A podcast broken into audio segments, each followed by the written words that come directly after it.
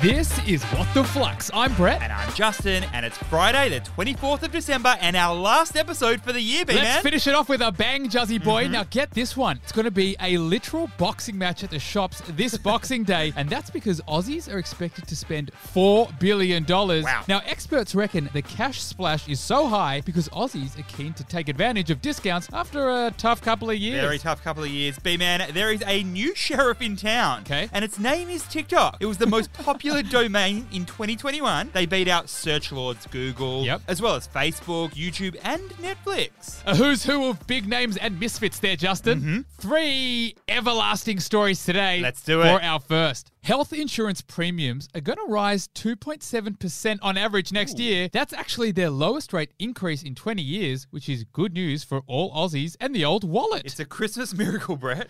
what is the story? so we know that private health insurance, um, it's not free. Now, customers pay a premium to access their benefits. But really, Justin, premium is just a fancy word for money you pay for using your insurance policy. and every year on April 1st, these insurance premiums increase. Now, some context here, Jazzy Boy. In 2016, health insurance premiums increased by 5.59%. But next year, in 2022, health insurance premiums are only going to increase by 2.7%. it's the lowest premium rise in 20 years. So, why all the niceties? Has Christmas inspired them to give the gift of giving? Well, not quite. It's all based on insurance payouts, which are incredibly low last year thanks to COVID. So, what is the key learning here? When risky behavior goes up, insurers go down. And when risky behavior goes down, insurers are laughing all the way to their gold plated banks. That's the name of the insurance game. now, COVID was tough for Australians, but for private health insurers, it was a slightly different story. It's because we were all stuck at home due to lockdown. That meant limits on in person consultations with medical professionals. That even meant less risky behavior like not playing team sports, which leads to injuries. Mhm. Which meant health funds didn't need to make as many payments to their customers. In fact, earlier this month, the competition watchdog, that's the ACCC, they told health funds they better watch out They better look twice. and they better calculate the true value of profits from COVID shutdowns and pass those profits back to their members. For our second story, TikTok's much less famous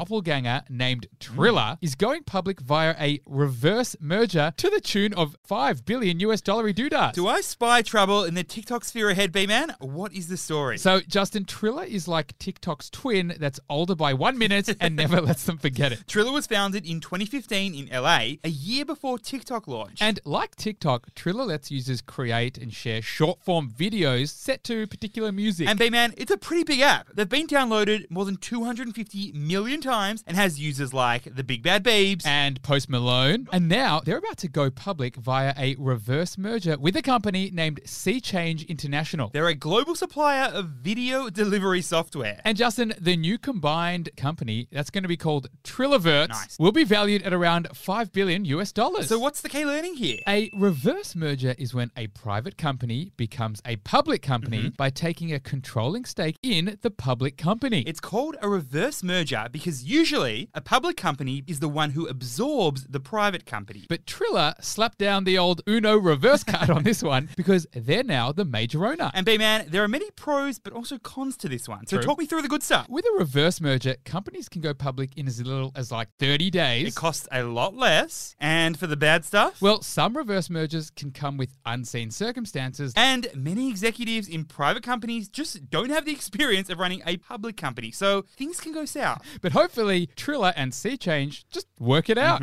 For our third and final story of the year, Bang. the former CEO of Disney has laid a smackdown on Disney Plus, and he reckons Disney Plus needs more diversified content for more diversified humans in order to hit its lofty, lofty goals for the future. Throwing the book at Disney Plus. Juzzy Boy, what's the happening here? All right, so Disney Plus is one of our fave streaming services. They've got some lofty goals going over the next few years. Well, look at this. They want 260 million subscribers by 2024. and now they're on, let me check my notes, uh, 118 million? so you're telling me in just two years, they want to increase their subscriber base by more than 140 million subscribers. That's right. And now the former CEO of Disney, who left the company last year, has hit Disney Plus with some truth bombs. he said the company needs more volume, more dimensionality, quality, more meaning, and of course, more content. for more people across more demographics. So basically, for Disney Plus to achieve their goals, they need to diversify and significantly increase the content on their platform. So, what is the key learning here? When it comes to content, there are a few things you need to consider. And the first one, that's originality. Then there's exclusivity. And of course, there's diversification. Bit of this, bit of that, something for everyone. Now, diversifying content can help companies reach new target markets, which ultimately helps them generate more revenue. But in 2022, things are kind of looking a little bit the same, which means there ain't really any new incentive to join. Flux family, from the bottom of our hearts, we just wanted to thank you so much for being with us on What the Flux this year. We're now taking a break until the 17th of January 2022 for some R&R. As always, if you have any feedback or thoughts on how we can improve the show, we would love to hear from you on TikTok, Instagram, or our website. Finally, if you can give us a five-star review on Apple Podcasts or Spotify, we'd really appreciate it. Thanks for listening, and we'll see you next year.